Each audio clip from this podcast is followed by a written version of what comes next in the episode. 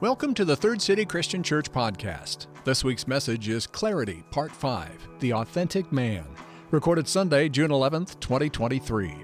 If you have a story about how God is working in your life, please let us know by sending an email to podcast at thirdcityc.org. Now here's Josh with today's message.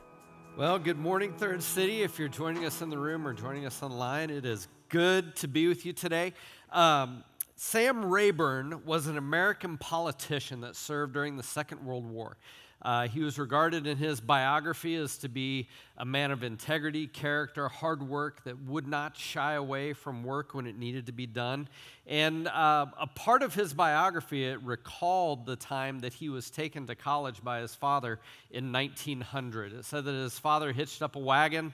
Um, him and his son went to the train station, and uh, as they sat there waiting for the train, you could imagine the, uh, the probably the jokes that were said, the things that were pointed out, the awkward silences of a son knowing that he was leaving, and a father that was watching his son go.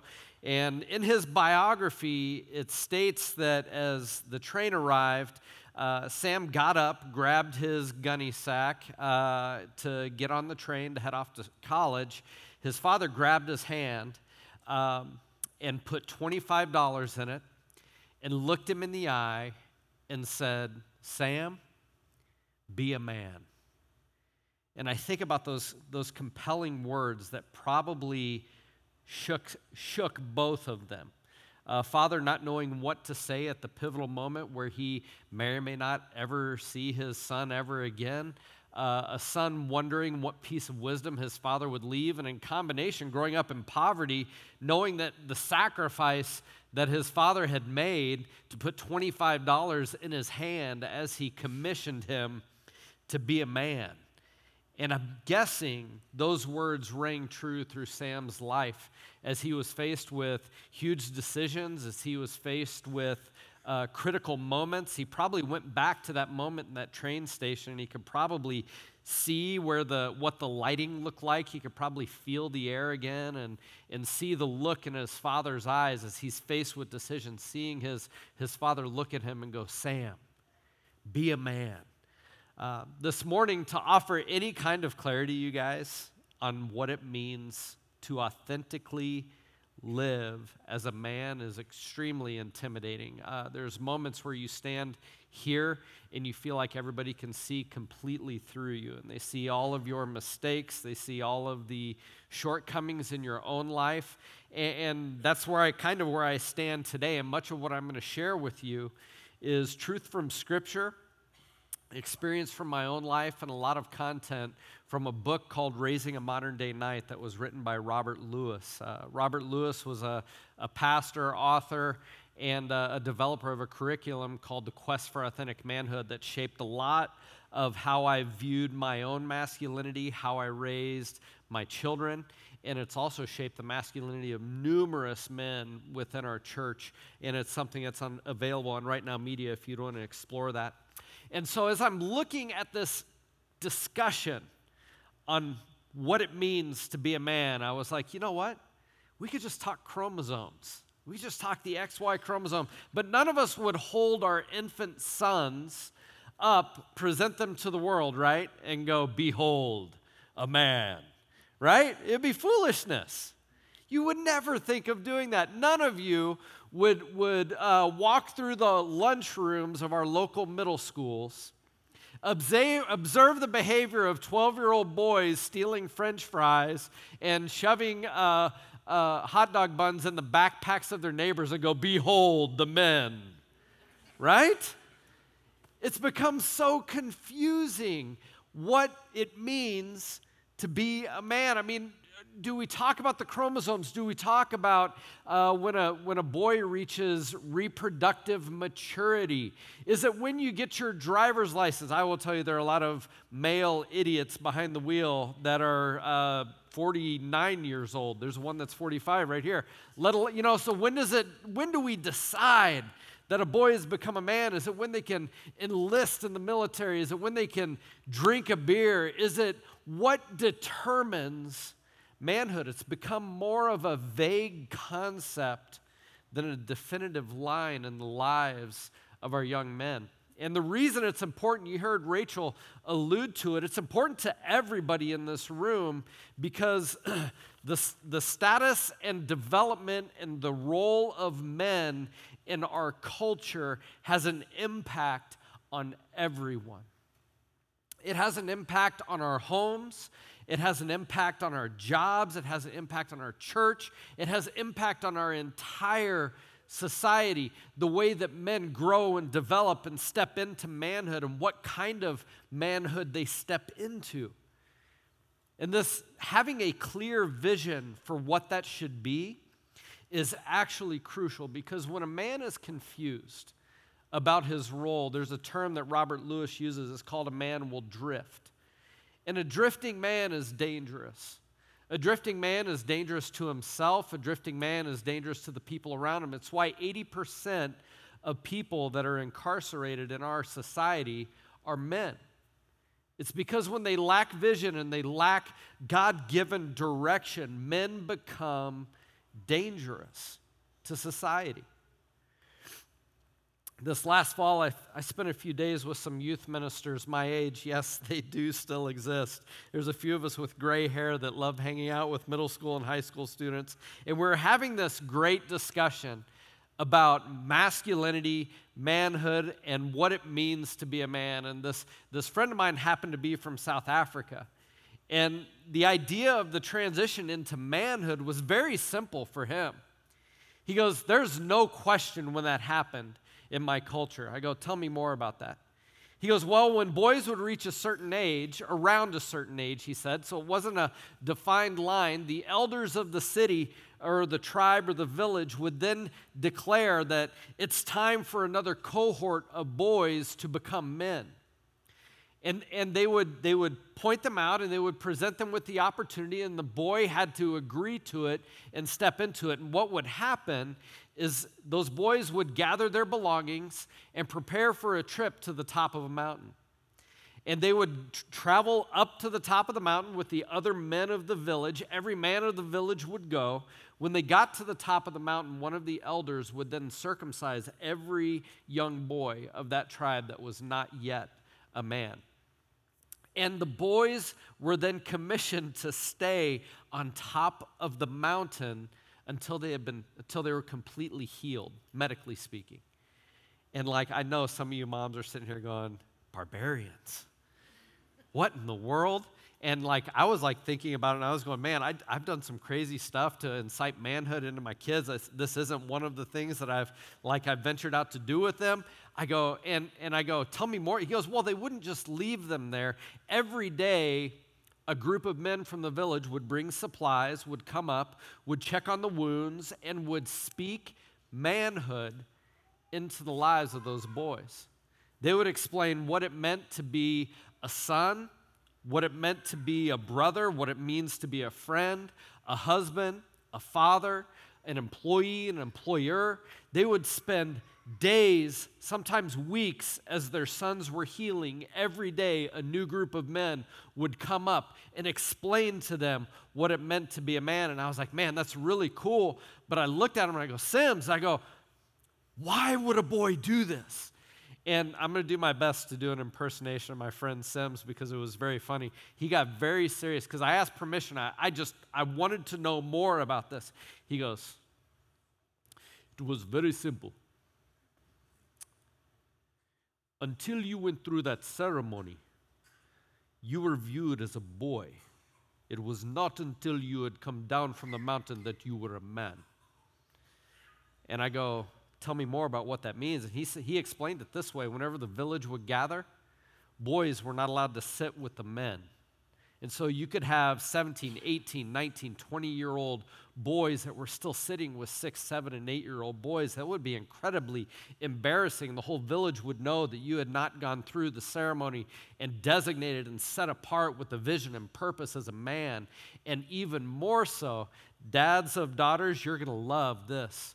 If any of those boys would even approach a woman to date or to marry, it was so intense, this culture of manhood, that the women would look at her, look at the boy and go, Why would I even consider dating you? You're not even a man. Because that boy had not been given a compelling vision and how to respect, honor, and live as a man of the tribe, the, the women wouldn't even consider dating according. He said that was some of the motivating factor, right? For these men to understand and commission what manhood was to be. Once the, and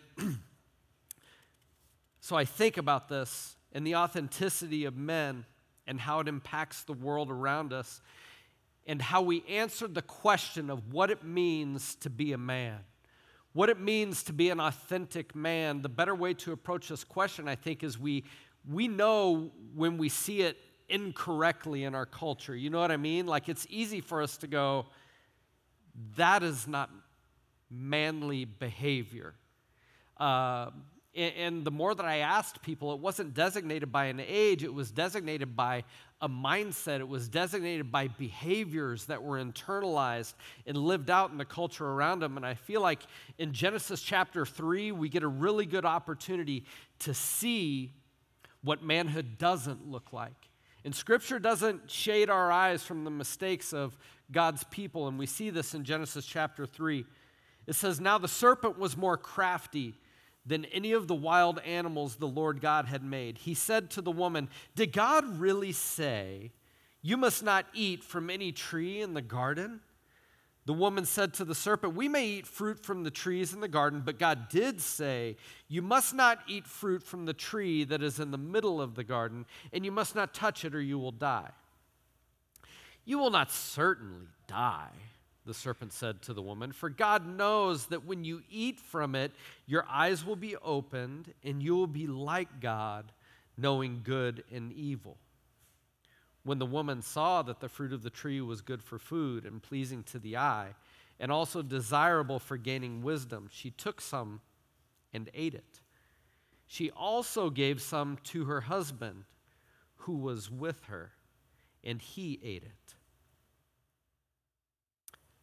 I see in one sentence the first man, Adam, fail in every aspect of authentic manhood that God had placed upon him to live in obedience in the Garden of Eden in one sentence. I hear a lot of men read this uh, account of Genesis, and whether jokingly or halfway serious, going, "Look at the woman. Look at what the woman did. Look at what the woman did." And I don't see it that way at all. And it's because of verse six. She gave some to her husband, who was with her. And I think about that. He was with her as they approached the tree. He was with her as the father of lies, Satan, the enemy, lied and deceived their hearts. He was with her as she reached and took the fruit. He was with her during this whole time. And Adam chose to reject authentic manhood as God had commissioned him in this one moment. We see this pattern of passivity when, with Adam just standing by and watching. At any moment, he could have stepped in. He could have said, Come on, we need to go away. This isn't right. Don't listen to him. He's a liar. At any moment, he could have like uh, like, like in a like a, I picture the the fruit. You know, it's always portrayed as an apple coming towards Eve's mouth. It could have been like one of those NBA rejection shots. He could have come in and just smacked it away and been like, we're not doing this. But he watched. And I think about how that passivity is played out in our culture. How sometimes, as, as men, we followed Adam's example and we see the good that ought to be done. And the phrase we use is, I'm sure somebody will take care of that. Well, well, they're not, that's not my kid. Uh, I, I don't get paid to do that. Well, I, we've had this discussion before. I'm not going there again, so I'm just, I'm just going to let it slide. It's just innocence.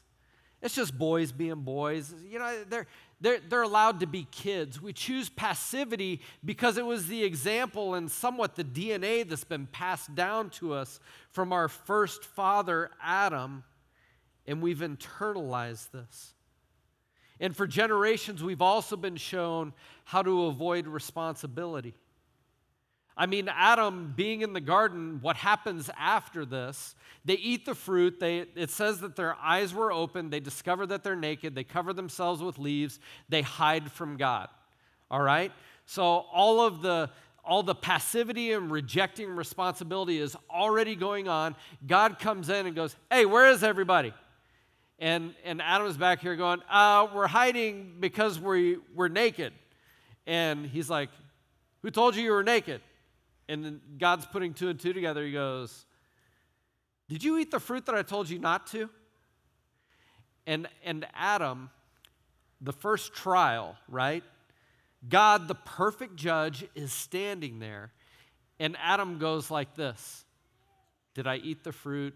Um, he knows that he ate the fruit. Uh, if he knows anything, he knows that God knows that he ate the fruit. And he goes, The woman you gave me, she did it. So disappointing.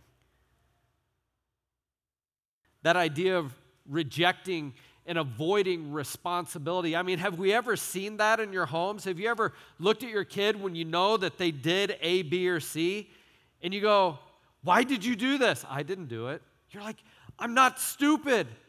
I see it. It happened. You did it. And they're like, No, I didn't. No, I didn't. No, I didn't. And it's like somehow you have to bring in judge, jury, 12 witnesses, and then they might go, Well, I might have done that. You know? It's following the example of Adam. What would happen in our culture if we would instead internalize this idea that I am responsible to be beside my brothers and sisters, to help them walk towards Jesus? We're not going to walk for them.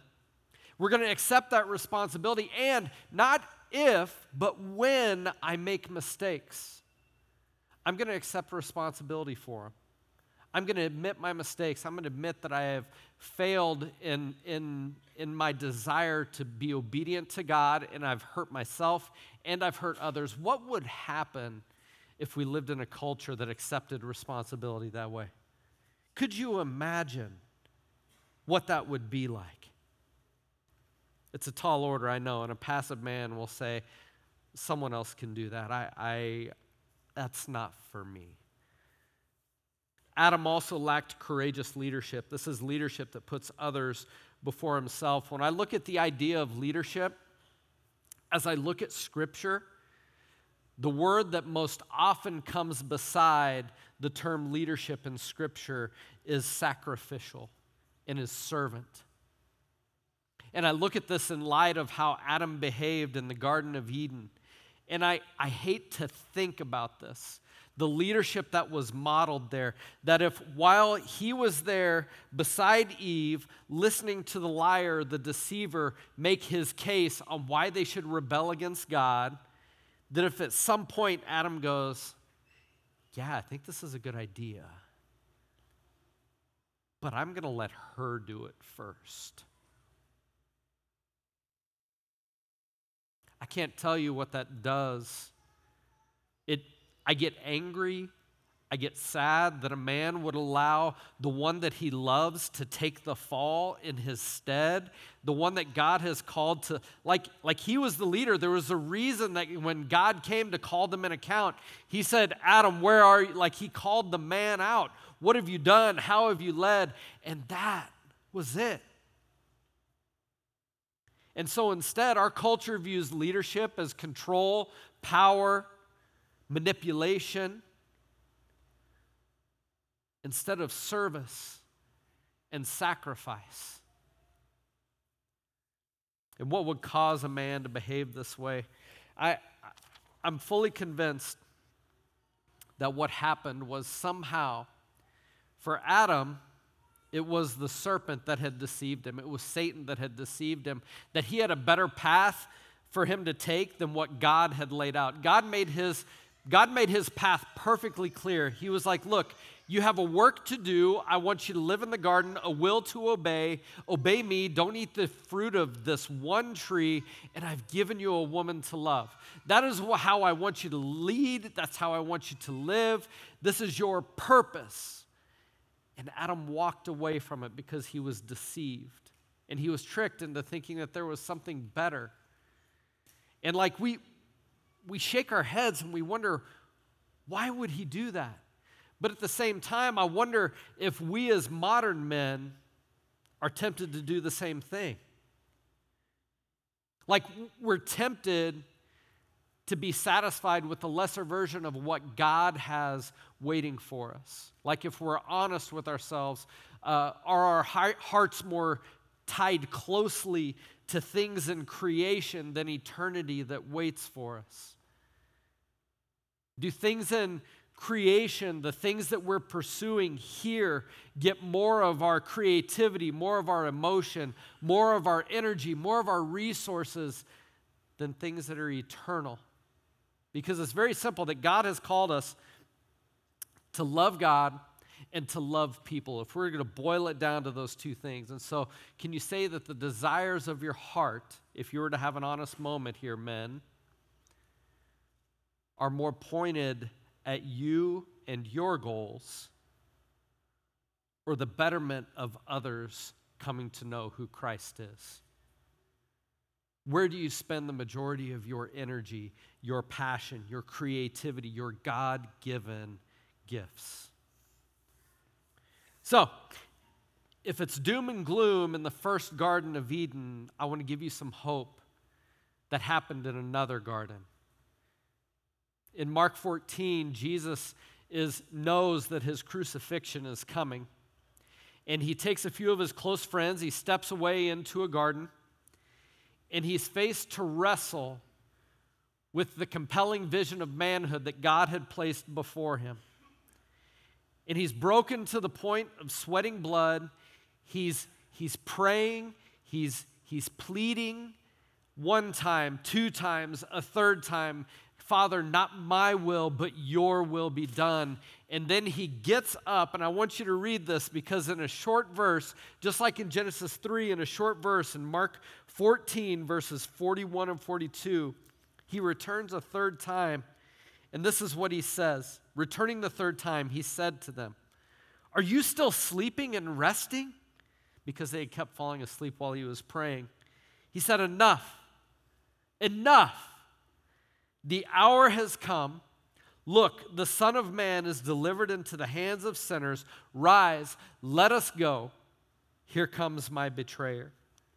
We see Jesus not following the pattern of Adam. Like the authentic man, he rejects passivity because that's what an authentic man does. An authentic man rejects passivity, he doesn't hide from what's coming. And not only that, but Jesus steps towards it.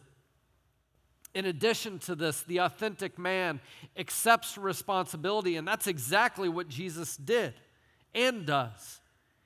He accepted the responsibility of redeeming mankind for the sake of God, for the sake of unity between God and the, the people that He created and loves. He knew that He had a work to do, and it was to redeem the world of all of their mistakes, and that includes us. He accepted the responsibility of it. Nobody else was going to do it. It was his to do, and he said, I will do it. Not only that, he led courageously. I think about the crucifixion that Jesus endured. The most humiliating, dehumanizing punishment known to man, arguably past, present, or future. And he endured it he endured what we deserved because that's leadership. He stepped in where no one else could to do what no one else could ever do out of love and leadership. And why was he able to do this? What gave him the courage and the ability to stand up and go, let's go, now is the time. I see this shift in his confidence, in his purpose, honestly in his authentic manhood and masculinity, and it's because he knew there was a greater reward waiting him. The authentic man understands that we are to love the people of this world, but our hearts are set apart to somewhere else beyond this life. And that's where Jesus was. And it gave him the courage to reject passivity, accept responsibility, lead courageously, and expect God's reward. So, men of Third City, this is authentic manhood, it's not perfection. And I wonder what would happen should one generation of men, I even wonder one generation of men of this church would choose to live authentically. What would that do to this city, this state, this region? What could it do? If we would reject all of the mistakes of the first Adam and step in and follow the example that Christ has set, you're not going to be perfect, but you can authentically follow. And as you make mistakes, get back up and go again. We could see a greater reward that would notice us moving towards our Father the sacrifice of a father and a compelling vision for manhood that was given to us at the cross. And when we take communion, I love thinking about that moment, and I love that we get to hold it. And we get to contemplate what we're doing in this moment together as a church. we all get to remember the sacrifice of Christ. And as followers of Jesus, when you're taking communion, you're both acknowledging your need for it and your willingness to submit to the vision of Jesus.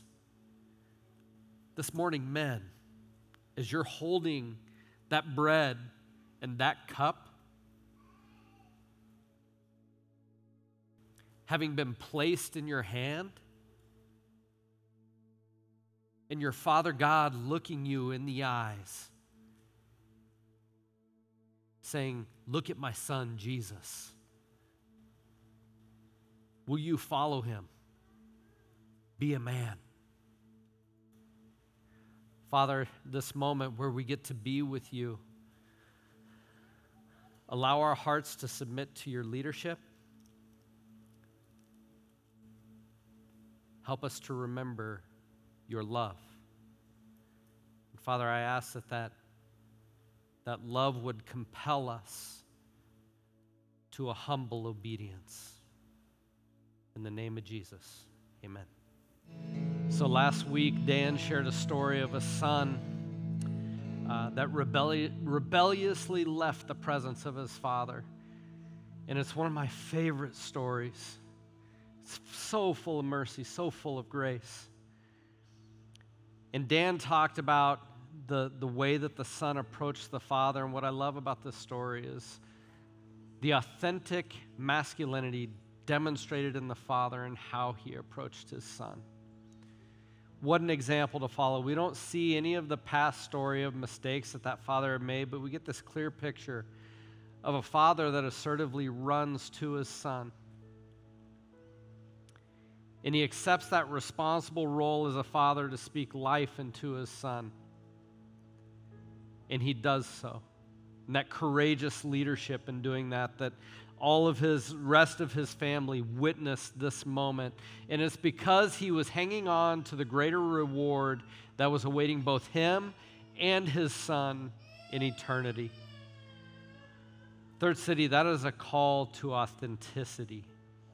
Men of Third City, would you love and live in a way that would reflect the way that Christ did? Not in perfection, just authentically following the one that sacrificially loved you. Thanks for listening to the Third City Christian Church podcast. Please join us for one of our worship services at 9, 10:15 or 11:30 a.m. in Grand Island and at 10:15 a.m. in Broken Bow on Facebook Live and at thirdcityc.online.church each Sunday. For more information about Third City Christian Church, send email to podcast at thirdcityc.org. Call us at 308 384 5038 or visit us online at thirdcityc.org.